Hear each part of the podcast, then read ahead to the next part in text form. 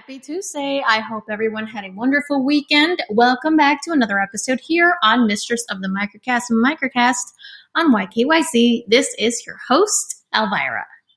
So, I've been conducting a series of bleats, uh, the past couple of bleats I've been doing, and it seems to be working really well. And I actually like gauging the audience for answers. I like kind of throwing out a wide net and seeing what comes back. So I figured I'd keep that same rhythm because it's working for me and I like it. I can ask a lot of interesting, cool questions, and the responses I get have been really amazing. So this time I wanted to ask another question that I thought was interesting and paranormal related. Everyone has heard of the Ouija board, correct?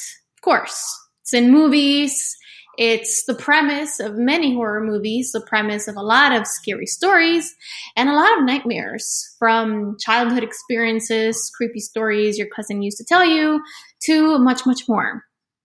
But have you ever played the Ouija board? Yes or no? Now here's an even better one. Would you play the Ouija board if you haven't? Or would you play it again? Now, Without getting too much into detail, we do know just about the surface on the Ouija board. It's a demonic game in a way.